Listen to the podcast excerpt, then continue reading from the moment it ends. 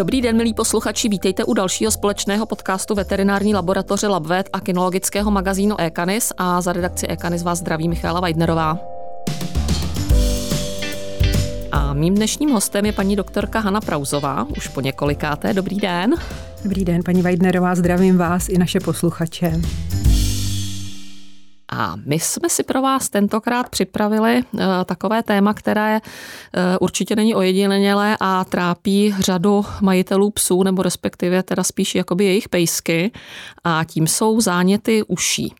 A samozřejmě, pokud, eh, pokud třeba tento problém ještě neznáte nebo jste se s ním nesetkali, tak samozřejmě eh, i tak je dobré eh, se o tom něco dozvědět, protože člověk nikdy neví, kdy vlastně tento problém může vašeho čtyřnohého kamaráda potkat.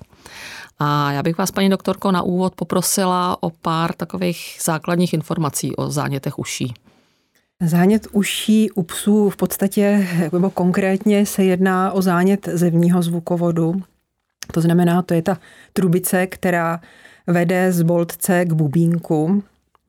Je zajímavá jeho anatomie, to je potřeba si uvědomit, protože to je důležité pro, tom, pro čištění uší i u majitelů, že ten zvukovod má tvar písmene L, to znamená nejdřív vede vertikální kanál směrem dolů, ten je delší, ten se potom zahýbá a přechází do kanálu, který se, kterému se říká horizontální a ten končí bubínkem. Takže když chcete čistit ucho, tak je dobré ten kanál trochu narovnat, aby se ta zatáčka vyrovnala a čistidlo se dostalo až do těch spodních částí, to znamená zvukovod nebo boltec vytáhnout směrem nahoru a dozadu.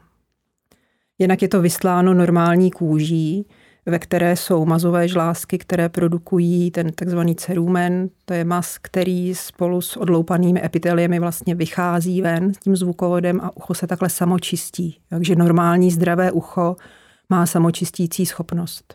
A jak vypadá takové normální zdravé ucho na první pohled? Samozřejmě myslím do těch míst, kam člověk běžným okem dohlédne. Mm-hmm. Ta kůže musí být růžová nebo bledá, lesklá, suchá.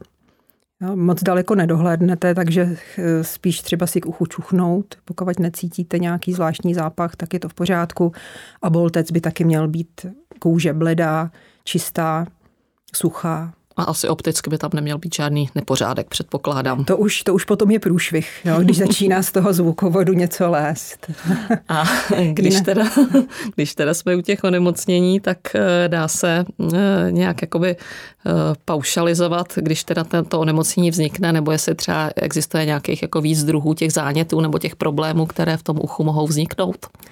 Ten zánět to je v podstatě jako patofyziologický popis toho procesu, co se tam děje. Jo, ten je jeden, ale eh, je celá řada příčin, proč někdo na ty záněty v uších trpí a jiný pejsek ne. Jo, k těm nejčastějším příčinám patří alergie, že jedna, jeden z symptomů alergií jsou i opakované záněty zvukovodu a u některých pejsků to mohou být jenom ty záněty zvukovodu, nemusí to být i drbání se někde jinde na kůži. Potom to může být i projev nějakých autoimunitních onemocnění, jako je třeba pemphigus. Eh, dále to může být projev eh, hormonálních onemocnění, třeba při snížené funkci štítné žlázy. Uhum. Vznikají záněty zvukovodu nebo Cushingova syndromu, takže to jsou onemocnění způsobené, Cushingův syndrom je způsobený eh, nadměrnou funkcí nebo tvorbou hormonu kortizol. No, pak k těm primárním příčinám samozřejmě takové nejbanálnější, to jsou paraziti ušní, mm. což je nejčastější, je takzvaný otodextes cynotis, to je ušní svrap, kterým především trpí kočky, ale z nich se mohou přenést i na psy, ale i třeba demodex může způsobovat otitídy nebo i obyčejný svrap, sarkoptový svrap, případně i sametky mohou mm. pozlobit v uchu. Takže to jsou ty primární příčiny. No a jak se třeba vlastně pozná na první pohled, že ten pejsek jakoby má nějaký problém, nebo že třeba ten majitel by se tím měl hmm. nějakým způsobem začít zabývat a řešit to? Jakmile pejsek začne klepat hlavou, nebo škrabat si uši, nebo jezdit hlavou po koberci, tak je potřeba radši jít rovnou na veterinu, protože právě, že majitel do zvukovodu nedohlédne a může to tam vypadat úplně jinak než na tom začátku zvukovodu nebo u boltce. Takže jakmile se objeví takovéhle příznaky, vlastně první příznaky, tak radši s tím zajít, aby to vyšetřil veterinář. Protože, jak jsem říkala, když už se začne objevovat nějaký výtok a hnis, tak už to bývá hodně mm-hmm. rozjeté. No a eh, když teda třeba máme, eh, budu mít teda pejska, který tenhle ten problém bude mít, a budu mít v domácnosti jakoby více zvířat, eh, je třeba možný, že by, pokud tam třeba se to projeví takovým způsobem, že už je tam nějaký výtok, že jo, ten pes si to drbe, že jo, ty zvířata se mezi sebou potkávají, je možné třeba přenos takového problému jakoby ze psa na psa nebo na jiné zvíře? Tam v podstatě jenom ta jedna z těch příčin, to jsou ty paraziti, tak ta je infekční. Uh-huh. Jo, jinak potom, eh, když se v takhle nemocném zvukovodu pomnoží bakterie kvasinky, což bývá častá druhotná infekce, tak to jsou mm, bakterie a kvasinky, které jsou vlastní těm psům. Takže jiný zdravý pes by měl mít proti tomu imunitu. No, takže i když se s nima setká, tak by hmm. se s tím měl vypořádat. A co třeba člověk, protože jsou třeba majitele, kteří no. ze psem spí v posteli, že jo? Tak to, je, tam... to je to samé, tam by ten člověk musel mít, asi ano, je to možné, přenos bakterií na člověka, ale ten člověk by musel mít imunitní systém hodně tlumený, Jo, třeba v nějaké imunosupresní léčbě by musel být, aby mm-hmm. se mhm. takovéhle bakterie přenesly i na člověka, protože nejsou člověku vlastní. Mm-hmm. A teď mě ještě napadá, když ten pes, eh, jste říká, jestli třeba drbe ty uši, různě se tam jakoby škrábe a pak třeba tou packou různě uh, si může, eh, já nevím, třeba třít tlamu, kdyby byly příčinou nějací parazité, tak nemůže si třeba ten problém z těch uší zanést třeba i do očí? Určitě by mohl. Jo, protože i tyhle ty bakterie se vyskytují i na spojivkách a na jiných sliznicích, i jinde po těle. Takže, takže možné potom... to je, pokud je vyšší nálož těch bakterií, je jich tam hodně, tak... Takže potom třeba v těch očích by to mohlo vyvolat třeba nějaký zánět spojivek, spojivek nebo takovéhle mm, něco. Přesně tak. Mm-hmm. A e, samozřejmě tam e, určitě hraje jste říkala, eh, roli celá řada všech možných faktorů a určitě tam budou i třeba nějaké predispozice, například plemena určitě s klopeným uchem, nebo jestli třeba mm-hmm. se záněty uší vyskytují i u ostatních plemen, nebo prostě jakým, jakým způsobem se na to podívat z tohohle toho pohledu. Určitě. To jsou predispoziční faktory, takzvané, eh, kdy je to ucho překlopené, takže zvukovod špatně větrá, Potom pokud je ještě na té vnitřní ploše boltce hodně chlupů, tak to taky omezuje odchod mazu, případně když jsou chlupy i ve zvukovodu. No, takže to, to jsou všechno predispoziční faktory. A potom samozřejmě zase, když jsme říkali, že primární příčinou jsou alergie, tak větší sklon k tomu mají psy nebo plemena psů, která mají větší sklony k alergím.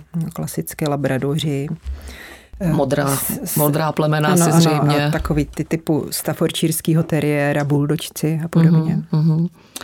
No a třeba dědičné predispozice, že třeba se to v určité linii toho konkrétního, ne plemene, ale jakoby mm, jedince no, třeba jako, tahne. Ano. U, těch, u těch alergií tam je známo, že, že tam je nějaká dědičnost. Sice se neznají přesně všechny geny, které to způsobují, ale je to tak. Ale ono to možná souvisí taky třeba trošku s oslabenou imunitou, protože ta imunita vlastně, nebo stav té imunity v tom těle, to je známé, že má vliv na celou řadu jakoby faktorů nebo mm-hmm. celou řadu znaků.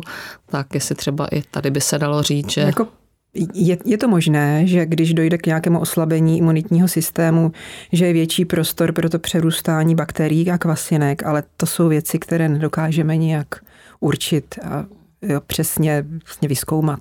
Ono možná i stres způsobuje jako spoustu věcí, že jo? Stres způsobuje oslabení imunity a určitě má vliv i na rozvoj právě i třeba těch alergií. Mm-hmm. I když mhm. tam zase spíš se jedná než o oslabení imunity, tak o přehnanou reakci imunitního systému, která vlastně i v té kůži zvukovodu vyvolá neustálý mírný zánět. Mm-hmm. A e, když teda mám pejska, který jakoby na to trpí, tak ono to vlastně e, nevím, jestli je to úplně správný výraz, banální zánět ucha může třeba časem přerůst do jakoby chronických zánětů, že se to v podstatě jakoby neustále vrací. Ti majitelé jakoby nevědí, co, co s tím. Eh, jak vlastně se to stane, že vlastně ze zánětu, který se objeví jednou, se v podstatě stane jakoby, jakoby zánět, zánět chronický, jo? protože mě třeba Já mám sama vlastní zkušenost. Měla jsem fenku tehdy eh, s překlopeným muchem, fenku malého plemene a tý se v létě zapařily uši takhle jednou a v podstatě s tím jako trpěla, vracelo se to a mm, jako vyřešili jsme to v podstatě až takzvaně na stará kolena, tak jak, jak prostě to najednou se stane, že prostě ten zánět hmm.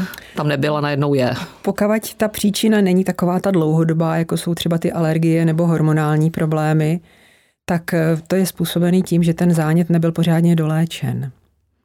Ano, většinou eh, i ty akutní záněty by se měly léčit tak tři až čtyři týdny. Mhm. Nejlépe to i kontrolovat, aspoň cytologicky, že si veterináři v ordinaci udělají výtěr a sledují, jak tam mizí bakterie a kvasinky. A opakovat klinicky to už může vypadat lépe. To se často stává, že třeba chovatele nepřijdou po týdnu na kontrolu, protože už to bylo dobrý takzvaně mm-hmm. a pak se vrátí po čase, že se to rozjede znova. Takže je opravdu potřeba to řádně doléčit do konce. A to já se i domnívám, že jsme v podstatě tehdy, tehdy jakoby udělali, eh, tam v podstatě vypadalo tak, že Fenka vždycky dostala nějaké antibiotické kapky, ty se dělala se nějaká taková ta potřebná, potřebná kůra, pak se to zkontrolovalo, bylo to v pořádku. V mezidobí já jsem se snažila nějakýma přírodníma vodičkama různě tak jako čistit, vytírat touško, větrat touško, to možná je taky jako dobrá, mm. dobrý, dobrý asi jako Určitě. taková jako Ten pomoc. Ten by měl větrat. No, aby prostě snažili jsme se dávat pozor, když se třeba Fena koupala, ale stejně prostě se to jako čas od času vracelo a my jsme se toho v podstatě zbavili až po deseti letech a změnou stravy. Mm-hmm. A to je právě otázka, která mě zajímá. Tehdy mi to bylo i potvrzeno z více míst, že vlastně eh, tyhle ty problémy spolu jakoby, jakoby souvisejí. Jako mm. by mě určitě zajímal váš názor na tohle, no, protože... Určitě. To je potom eh, to, že tou primární příčinou byla vlastně potravní alergie. Jako je to možný, protože Ona vlastně do té doby byla krmená klasicky jakoby průmyslovou stravou, že jo, která má v sobě v podstatě spoustu konzervantů a to byl tehdy pro mě takový jako, nebo impuls Fenka Starlak, že jsem chtěla odlehčit trávicímu traktu a vlastně doprovodným vedlejším účinkem bylo to, že vlastně ona se zbavila těch zánětů, protože jsme mm-hmm. přišli na syrovou stravu, na průmyslovou, než teda uh, zlikvidovali jsme tu průmyslovou stravu a začali jsme krmit přirozeně. A zhruba po půl roce jsem si všimla, že vlastně ty problémy se už jakoby nevracejí, mm-hmm. takže mě to tehdy jakoby strašně překvapilo a mě to i dlouho trvalo, než jsme si vůbec uvědomili, že tohle by mohlo mít spojitost. No, proto je potřeba vždycky, když začnou opakovat záněty zvukovodu, tak hledat ty primární příčiny. Jo, právě třeba ty alergie, nejenom atopie, ale samozřejmě alergie na potravu. Jo, ty hormonální problémy. Někdy tam teda můžou být třeba i nějaké polipy, nádory v uchu, takže pořádně prohlídnout, co by mohlo způsobit to, že se to neustále vrací. A když budu mít teda diagnostikovaný tento problém a jakým způsobem se ta onemocnění léčí, nebo jak se, jak se postupuje vlastně, když ten pejsek teda, nebo jak se má správně postupovat, když ten pejsek vlastně ten problém teda má, když je odhalený, eh, jak to uchopit? Mhm. Nebo co radíte jako veterináři?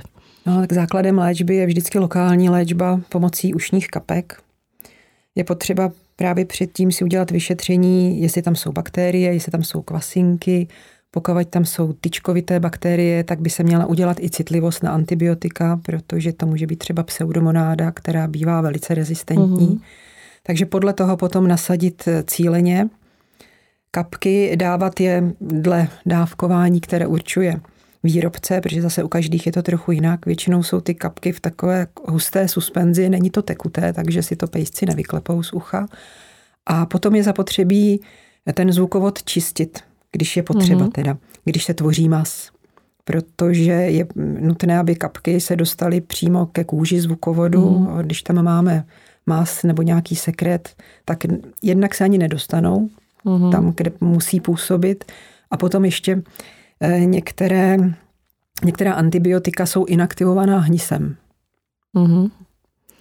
Takže to zase, eh, ta frekvence čištění, ta se určuje podle toho, jak se hodně tvoří ten mas.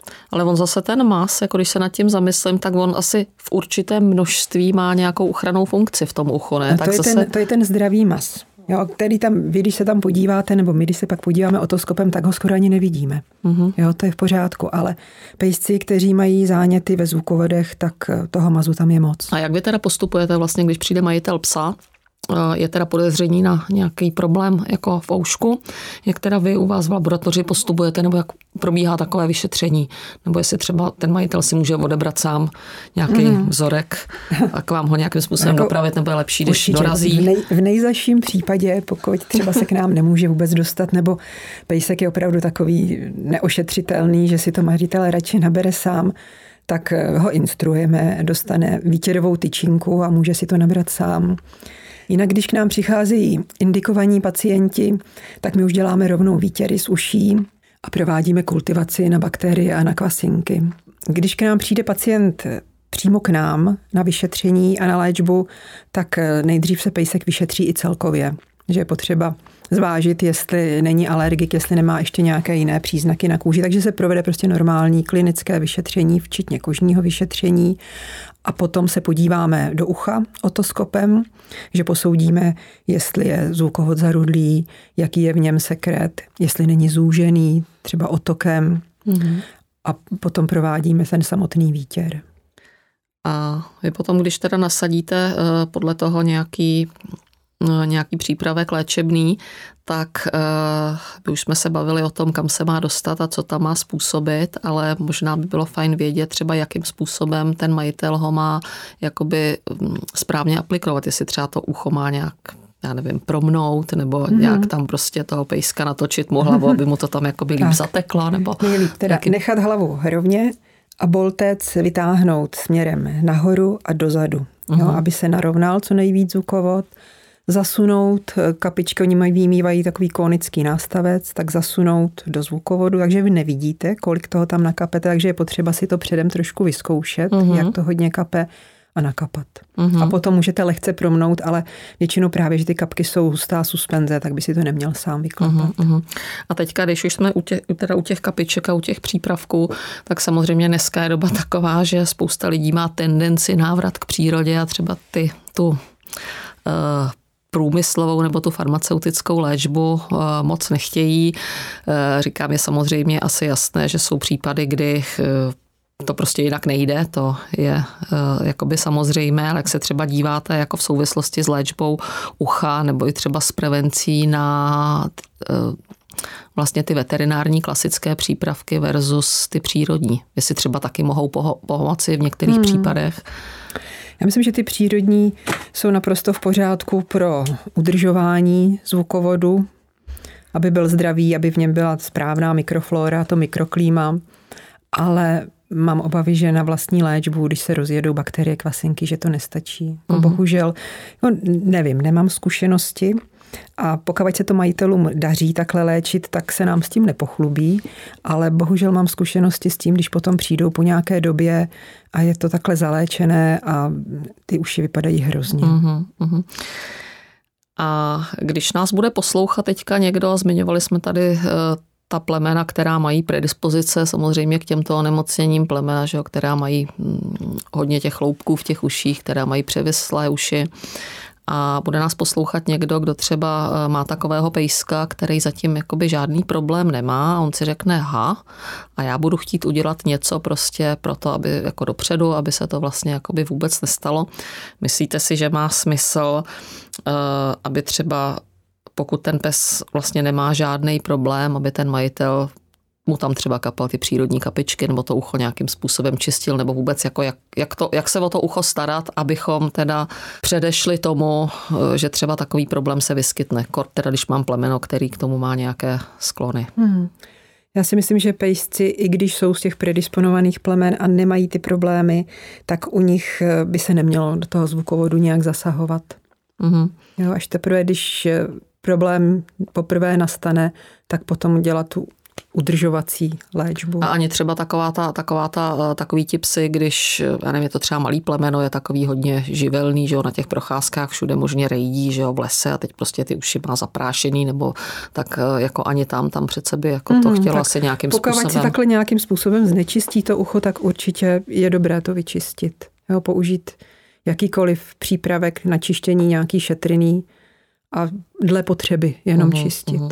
A tady třeba uh, mnoho lidí má tendence psy třeba koupat v lidském šamponu, což se nedoporučuje, tak eh, když to převedeme na případ toho ucha, tak doporučuji, abyste třeba nějaký lidský přípravek nebo raději to tam vůbec hmm, to bych, nedávat. To bych nedoporučovala. Dobře, obecně se říká, že pH kůže u člověka je kyselější než u psa, takže uh-huh. si myslím, že ani tyhle ty přípravky úplně nebudou v pořádku. Že by to mohlo napáchat víc škody uh-huh. než užitku. Tak. A co třeba vystřihávání těch chloupků v těch ušních bolcích, že jo, tam zase asi je potřeba dávat mm. pozor, aby ty chlupy nenapadaly někam do toho. Nenapadaly, toho nebo aby nebyly pak třeba tak krátké, zase měli takovou délku, že by píchali do ucha, do té kůže.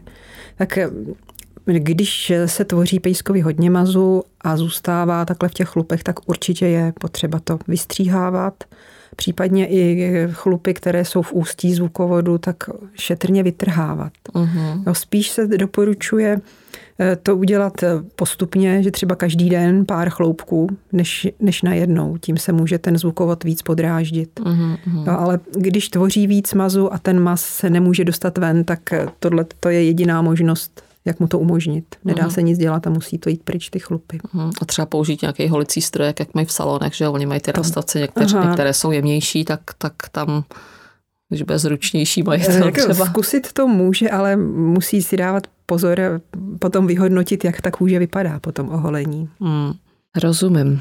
No a teď mě napadá v souvislosti s ušima eh, ještě jedna taková záludnost, která na nás číhá v podstatě skoro na každém kroku v přírodě a to jsou osiny. A samozřejmě je jasné, že oni se do toho těla můžou dostat všemi možnými cestami, ale ucho je jakoby jednou z nich.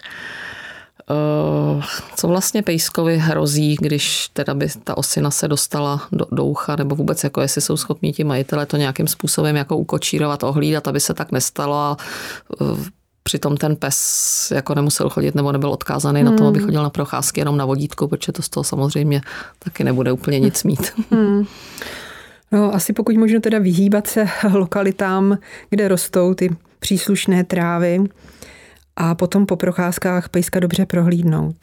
No, pořádně chlupy, jestli někde, že nemusí být ta osina hnedka zaseknutá, ale může být někde v chlupech a dostane se tam později. V tom uchu tam potom to vyndání samozřejmě i, i majitel to může zkusit vyndat, když není nějak hluboko je na kraji a ještě právě je to v počátku, není tam žádný otok kolem, tak si myslím, že má velkou šanci na toto vyndat. Ale nebezpečí je, že ta osina má tendenci prostupovat hluboko do tkání nebo se posouvat dál, nikdy ne zpátky.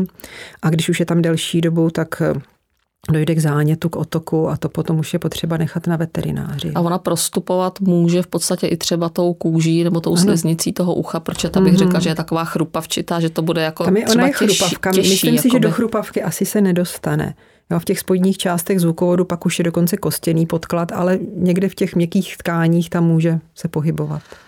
A my jsme se tady povídali, než jsme začali natáčet, eh, to mě to přišlo docela jakoby zajímavý, že eh, možná existují i lokality, kde vlastně tyto problémy třeba vlastně veterináři vůbec, vůbec jako neřeší, jako jak je to možné, hmm. že tam prostě neroste to obilí, nebo nejsou tam ty trávy, nebo prostě sama jste ano, to ano. tady zmiňovala, já, mě to já fakt jsem přišlo z Liberce a tam teda musím říct, že jsem tam na ošetřovně se nesetkala s osinama protože tyhle ty travičky, jak se mu říká, ječmen, myší nebo uh-huh. podobně, tak ten tam u nás vůbec neznám.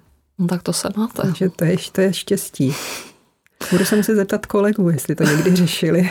No, to je, za, to, je za, to je zajímavé, já se tam chystám, no tak aspoň máme o starost Jdete do čisté oblasti. Tak, tak, tak.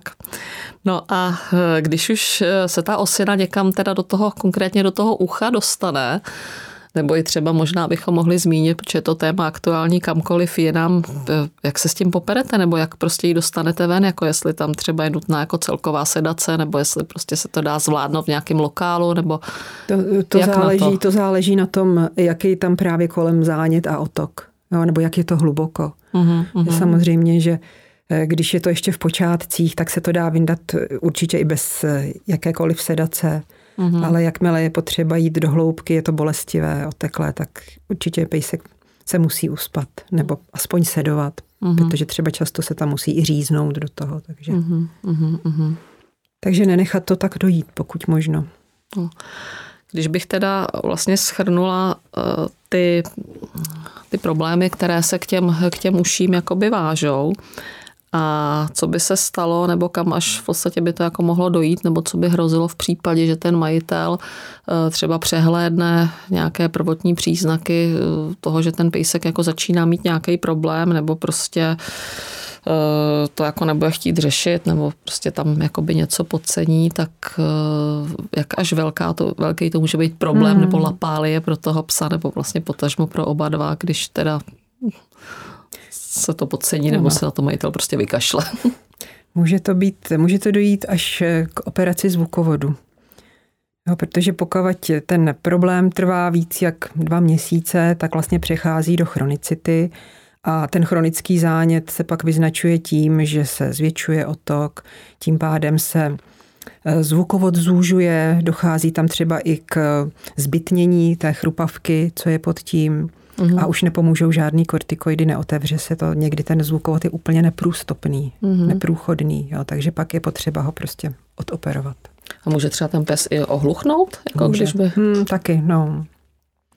A... Že se to pak potom přesouvá, ten zánět se může přenést jo, dál i do, do středního ucha. No, tak on může si... prasknout bubínek. Mm-hmm tak ono vlastně ucho je spojené i, jakoby i s čenichem, nebo u lidí, že jo, jako i, tak nevím, jestli i tady třeba by mohlo dojít k nějakému k nějakým potížím, když Potížím, se to tam nějakým čichu. propojí. No tak hmm. já vím, že třeba sama, když já nevím, bych měla třeba rýmu, tak člověka pak třeba bolí ucho, že jo? takže ono jako... Je fakt, že tohle to nám si neřeknou, no, jestli, jestli cítějí nebo ne, ale třeba, třeba no, tak může mít třeba rýbičku, že jo? nebo jako jestli máte třeba jo, to tak to, to tak... ne, to jako ne, ne, ne, nebo nemáme zkušenosti, že by to bylo pak spojené s nějakýma rinitídama, s rýmama. Mm-hmm. A když bychom teda vlastně to naše dnešní povídání na závěr nějakým způsobem jakoby, jakoby schrnuli, napadá vás něco, jak třeba v tomto ohledu eh, jakoby apelovat na majitele, jako co byste jim ještě chtěla jako v podstatě hmm. k tomuhle tomu, k této problematice jakoby říci, nebo jak by k tomu měli tak v podstatě celkově jakoby přistupovat? Tak majitelům, eh, kteří mají zdravé psy, bych doporučila do ucha nějak nezasahovat a v rámci takových běžných prohlídek mu čas od času kouknout na ucho, čuchnout k uchu a jakmile se něco začne dít, jakmile pejsek začne klepat hlavou, tak co nejdřív jít k veterináři, protože opravdu ten majitel si toho většinou všimne, nebo ty příznaky začnou být dramatičtější až ve chvíli, kdy je to hodně rozjeté. A u majitelů, kteří mají pejsky s opakovanými potížemi, tak tam bych doporučila, aby se pokusili s veterinářem najít tu primární příčinu, co to způsobuje, že se stále ty záněty zvukovodu vrací a opravdu dodržovali léčbu, nevysadili ji dřív, než je, než je potřeba, aby to nepřišlo do té chronicity. Takže disciplína, opravdu, ano, ano, disciplína ze strach majitelů. Hmm, tak. Dobře, tak já doufám, že si to posluchači vemou k srdci, protože ty rady jsou určitě jakoby fajn a přínosný. Paní doktorko, já vám moc krát děkuju a těším se zase na příště. Naschledanou. Já taky, naschledanou.